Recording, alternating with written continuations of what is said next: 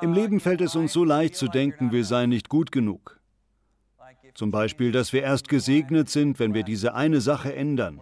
Oder dass wir für immer Versager sind, wenn wir diese eine Sache eben nicht ändern. Es fällt uns leicht zu glauben, dass wir nicht dazugehören oder dass die anderen uns nicht wirklich sehen. Und wenn doch, dann würden sie uns vermutlich sowieso nicht mögen und an unserer Seite stehen. Das geschieht nicht nur in der Kirche, sondern auch am Arbeitsplatz und sogar in der Familie. So oft denken wir, Gott sei wütend auf uns und dass er uns drankriegen möchte. Das Großartige am Christentum ist, dass es fast wie jede andere Religion ist, nur umgekehrt. Jede Religion sagt ihnen, machen sie X, Y und Z richtig, dann werden die Götter auf ihrer Seite stehen. Wir aber sagen, dass Gott uns liebt, wie wir sind, zerbrochen, verletzt, süchtig, niedergeschlagen, ängstlich, leidend und sündig. Er rettet uns, wie wir sind, und ermutigt uns dort, wo wir sind. Unser Leben ist eine natürliche Reaktion auf diesen Plan. Gott hat eine Bestimmung für unser Leben. Gott sagte uns nicht, dass wir immer Frucht tragen sollen, sondern nur in bestimmten Zeiten.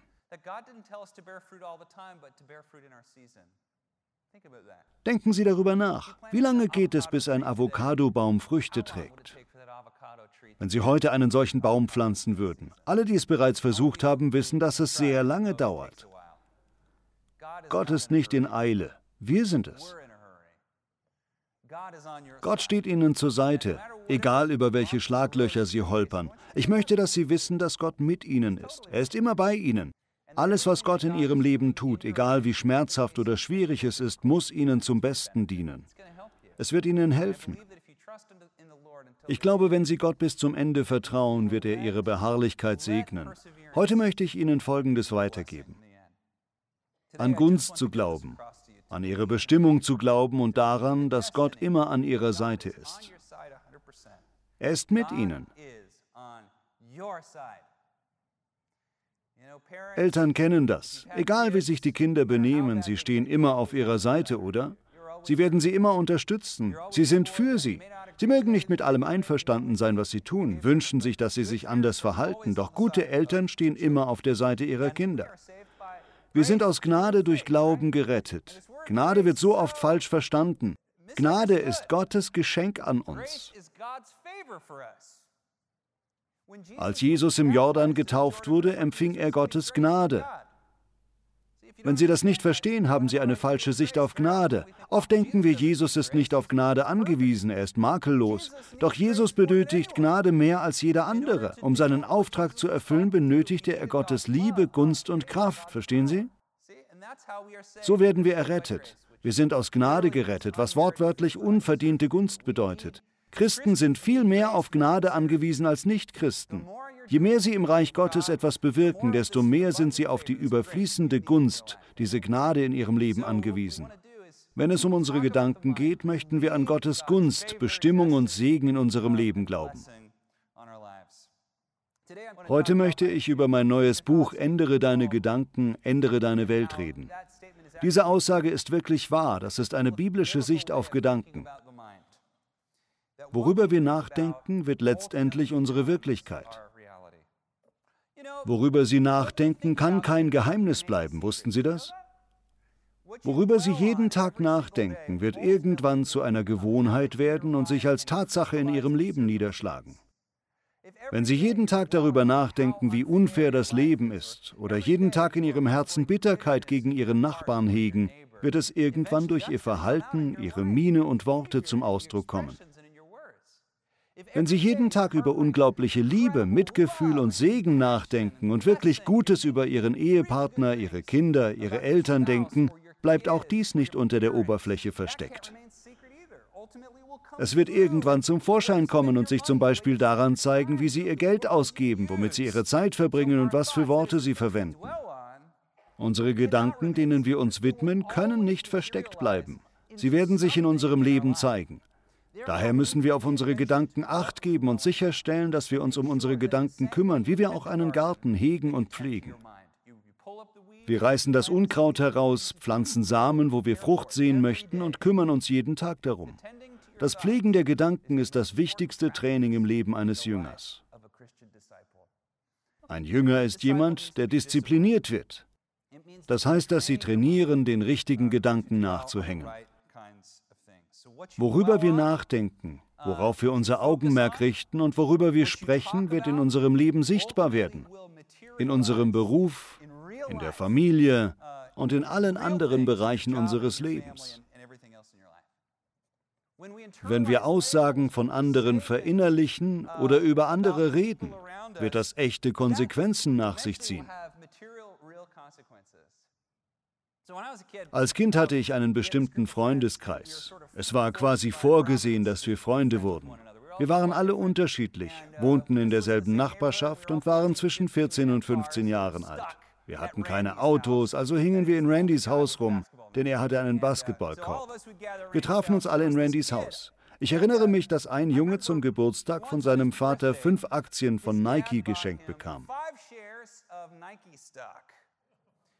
Dieser Junge hatte nichts mit Aktien, Anleihen oder Wertpapieren am Hut. Er schien mir ehrlich gesagt sogar ein bisschen dumm zu sein. Das war lustig. Ich glaube, sein Vater schenkte ihm diese Nike-Aktien, weil er gerne Basketball spielte. Auf jeden Fall nannten wir ihn danach Wall Street. Das war sein Spitzname.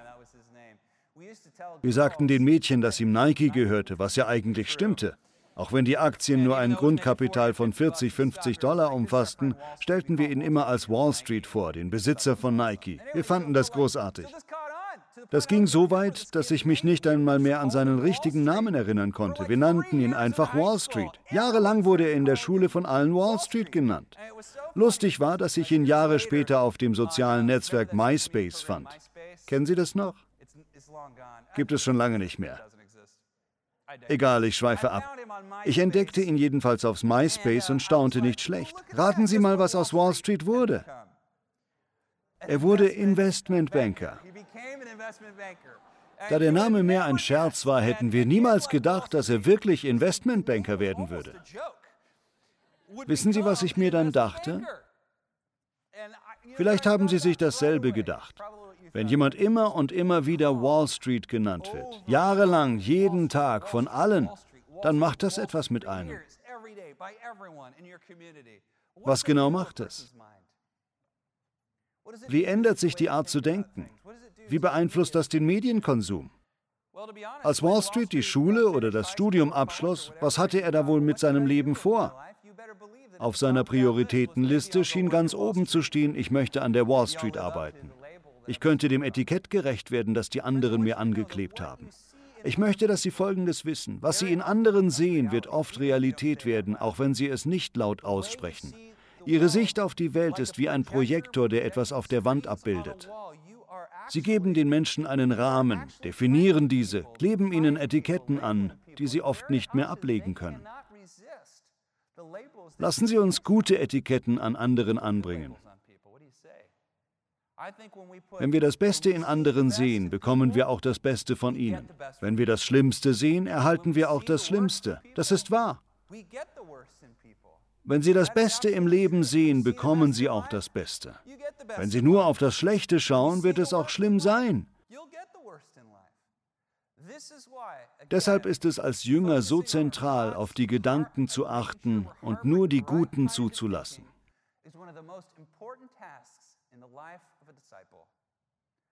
Ein Jünger ist jemand, der seine Gedanken und sein Verhalten diszipliniert.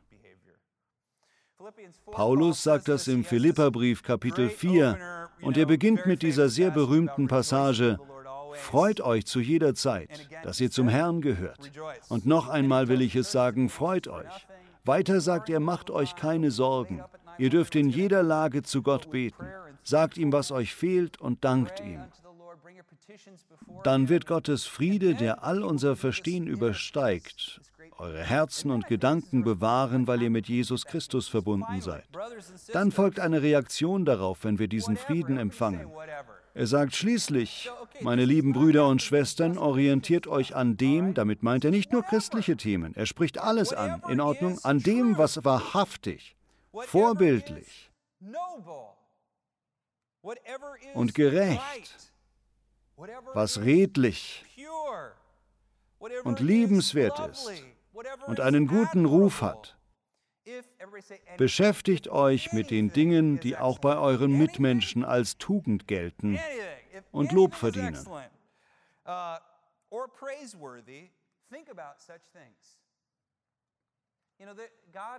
Gott schenkt denjenigen, die errettet sind, seine Gnade. Doch es gibt auch eine allgemeine Gnade, die alle erfahren. Es gibt so viel im Leben, das scheinbar nichts mit Gott und der Kirche zu tun hat und dennoch lobenswert, wahrhaftig, vorbildlich und gerecht ist und einen guten Ruf hat. Paulus hält uns an, uns mit solchen Dingen zu beschäftigen. Im christlichen Glauben nennen wir das allgemeine Gnade. Gott segnet jeden, egal welcher Religion er oder sie angehört und in was für einer sozialen Schicht er oder sie lebt. Ein Beispiel dafür ist der Yosemite Nationalpark in Kalifornien. Jeder kann sich am Nationalpark erfreuen, nicht nur Christen. Sie können voller Ehrfurcht im Nationalpark stehen. Paulus sagt uns, dass wir uns auf etwas, das gut ist, konzentrieren sollen. In anderen Worten, wir haben die Wahl. Wir können entscheiden, womit wir uns beschäftigen, was wir in anderen sehen, wie wir unsere Zukunft und unsere Gegenwart sehen und heute eine Entscheidung treffen, das Beste zu sehen und nicht das Schlimmste zu befürchten. Selbst in schwierigen Zeiten an die gute Vorsehung unseres Gottes zu glauben, ist etwas Gutes, das Ihnen weiterhilft. Ich weiß, dass Sie viel durchmachen. Das Leben ist nicht leicht. Es ist schwer. Stress, Ängste, Sorgen, Geldprobleme, Gesundheitsprobleme, das alles ist schwierig. Doch Gott steht auf ihrer Seite. Er verlässt sie nicht und hält das Beste für sie bereit. Für sie. Gott hat eine Bestimmung in sie hineingelegt und das ist großartig. Ich glaube nicht, dass ihr schlechtes Benehmen oder Tiefpunkte in ihrem Leben diese Bestimmung von Gott ihnen wegnehmen können. Glauben Sie daran. Oft stimmt es, dass man bekommt, was man erwartet. Wenn Sie nur auf das Schlechte in anderen schauen, werden Sie genau das bekommen. In meiner Verwandtschaft gibt es eine Person, die mich wirklich genervt hat. Als kleines Kind sagte sie immer zu mir, Bobby, du bist ein Tollpatsch. Auch den anderen erzählte sie stets, Bobby ist so ein Tollpatsch. Das Lustige daran ist, dass ich gar kein tollpatschiger Mensch bin. Ich bin sogar überzeugt, dass ich Reflexe wie ein Ninja habe. In einem Fastfood-Laden fiel einmal die Tüte herunter und ich fing sie in der Luft auf. Nicht schlecht, oder? Als ich klein war, sagte sie aber immer, Bobby, du bist so ein Tollpatsch. Das klingt jetzt belanglos, doch als Kind verinnerlicht man solche Aussagen und ich fühlte mich wirklich gedemütigt. Was daraus folgte, war, dass ich mich in ihrer Gegenwart wirklich tollpatschig verhielt. Immer wenn sie da war, stolperte ich, ließ etwas fallen oder vermasselte es. Natürlich verkündete sie dann erneut der ganzen Welt, dass mir ein Missgeschick passiert sei und verpasste mir dann wieder das Etikett, Bobby ist so ein Tollpatsch. Und alle kicherten. Was denken Sie, war ich danach weniger oder mehr tollpatschig? Natürlich mehr, oder? Man wird ängstlicher und tollpatschiger. Oft denken wir, dass unser Ehepartner sich verändert, wenn wir die wirklich schlechten Seiten hervorheben. Dass er oder sie merkt, dass wir recht haben und sich ändert. Ich möchte Ihnen heute sagen, dass Sie mehr von der besten Seite Ihres Ehepartners sehen werden, wenn Sie das Gute hervorheben. Das heißt nicht, dass wir dabei nicht über die Dinge sprechen dürfen, die schlecht laufen.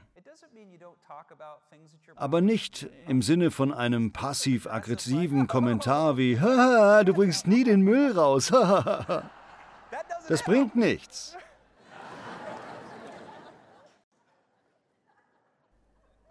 Das Gegenteil trifft auch zu.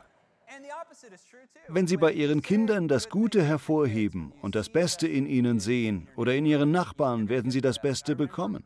Als Haven einmal den Tisch wischte, sagte ich etwas zu ihr. Ich bedankte mich nicht nur einfach, ich klebte ihr ein gutes Etikett an. Ich sagte unbewusst zu ihr, du bist eine dienende Leiterin. Haven, so eine dienende Leiterin. Ich dachte nicht darüber nach. Als wir wieder nach unten kamen, war die ganze Küche blitzsauber. Natürlich sauber im Sinne einer Neunjährigen, aber wirklich aufgeräumt. Sie fragte, was meinst du? Wie süß. Das ist so wichtig. Wir müssen verstehen, dass wir unsere Nachbarn und uns selbst auf dieselbe Art und Weise heilen, wie Gott uns heilt. Gott heilt uns nicht, indem er uns erbärmliche, kaputte Sünder nennt. Er nennt uns sein geliebtes Kind. Er nennt uns berufen. Er nennt uns liebenswürdig und zugehörig. Er nennt uns so, wie wir es im Moment genau brauchen. Er beruft uns. Dann sollten wir sicherstellen, dass wir das auch unseren Gedanken mitteilen. Wenn Gott die Menschen auf diese Weise heilt, sollten auch wir die Menschen so heilen. Amen. Das Beste in anderen sehen und auch das Beste in uns selbst sehen. Nicht weiter dem widersprechen, was Gott über uns sagt. Wenn Gott sagt, dass wir durch ihn gerecht gesprochen sind, erwählt, berufen, er uns vergeben hat und uns liebt, sollten wir dasselbe sagen und nicht Satan abkaufen, dass wir wertlos, sündig, erbärmlich und kaputt sind. Lassen Sie uns aufhören, Gott als Lügner zu bezeichnen, wenn er sagt, dass wir geliebt sind. Gott ist kein Lügner, glauben Sie das? Lassen Sie uns Gott zustimmen. Es ist wichtig, unsere Gedanken so auszurichten, dass wir trotz der Umstände und Schwierigkeiten, in denen wir stecken, die Entscheidung treffen, Gott zu vertrauen. Sich zu entscheiden, Gott zu vertrauen, egal wie schlimm die Umstände sind. Er ist auf ihrer Seite. Er ist ein guter Vater, kein schlechter Vater. Gott ist gut und er tut nur Gutes. Gott ist Liebe. Gott fließt über vor Liebe und fühlt von Herzen mit ihnen. Gott ist geduldig. Gott steht auf ihrer Seite. Gott hat es nicht eilig mit ihnen. Gott hat viele Seiten, die lästigste aber ist, dass er nicht in Eile ist. Diese Entscheidung führt zu folgender Veränderung unserer Gedanken. Ich habe eine Bestimmung, stehe in Gottes Gunst, bin berufen, Gutes erwartet mich. So sollten Christen denken. Das hält uns übrigens von Sünde fern, das sagt die Bibel. Ermahnt und ermutigt einander Tag für Tag.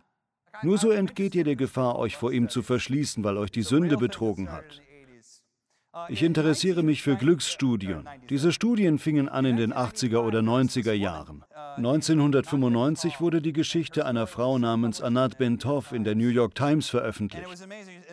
Sie war eine israelische Frau, eine 35-jährige Sekretärin und befand sich im Krankenhaus, denn sie hatte gerade den zweiten Bombenanschlag auf einen Bus überlebt. Beim ersten Bombenanschlag verloren 22 Menschen ihr Leben, während sie zu den Menschen gehörte, die den Anschlag unverletzt überlebte. Beim zweiten Mal wurden 35 Menschen verletzt und sechs verloren ihr Leben. Sie überlebt also in kurzer Zeit gleich zwei Attentate auf einen Bus. Im Interview sagte sie, entweder habe ich kein Glück oder nur Glück. Ich weiß nicht, welches der beiden es ist. Das ist interessant. Was würden Sie sagen? Hatte diese Frau Glück oder Pech? Hatte sie Pech, weil sie gleich zwei Bombenanschläge erleben musste oder doch eher Glück, weil sie zweimal überlebte? Darüber machte sich Richard Wiseman Gedanken, einer der führenden Professoren im Gebiet von Glücksstudien, Psychologie und Aberglaube. Er fragte sich, was mit Menschen geschieht, die diese Frage auf die eine oder andere Weise beantworten. Was geschieht, wenn man das, was man erlebt hat, als Glück oder Pech wertet? Schnell fand er durch einige Studien heraus, dass Menschen, die sich selbst im Glück sahen, auch glücklich wurden, weil sie daran glaubten. Sie waren weniger ängstlich, ihre Körper funktionierten besser, sie waren dadurch gesünder und zuversichtlicher. Er glaubte, dass das theoretisch darin begründet sei, dass sie einfach glaubten, sie hätten Glück. Eine bekannte Studie, die er durchführte, war das Zeitungsexperiment. Er untersuchte zwei Personengruppen. Eine Gruppe, die sich selbst als vom Pech verfolgt bezeichnete und eine andere, die sich mit Glück beschenkt sah. Er gab ihnen eine Zeitung, die bebildert war und sie mussten herausfinden, wie viele Fotos in der Zeitung waren. Auf der zweiten Seite war ein kleiner Spickzettel, dort hieß es fett gedruckt, diese Zeitung enthält 32 Bilder. Er untersuchte, wer diesen Spickzettel entdeckte. Tatsächlich fanden diejenigen, die sich selbst als glücklich bezeichneten, den Spickzettel, während die anderen ihn nicht fanden und oft noch falsch zählten. Das Gegenteil bestätigt auch John Maltby von der Universität Leicester, nämlich dass Menschen, die sich als Pechvögel bezeichnen, auch wirklich Pech haben. Er sagt, Menschen, die glauben, dass sie Pech haben, setzen sich nicht so dafür ein, damit es zu positiven Ergebnissen kommt. Sie werden immer wieder von negativen Ereignissen geplagt, was ihre Überzeugung verstärkt, dass sie im Leben Pech haben. Das ist wirklich wichtig. Eine andere Studie, die ich wirklich großartig finde, ist eine Studie zum Glück beim Parken. Das kennen wir alle. Diesen einen Typen, der immer den besten Platz erwischt, direkt vor dem Eingang des Supermarktes.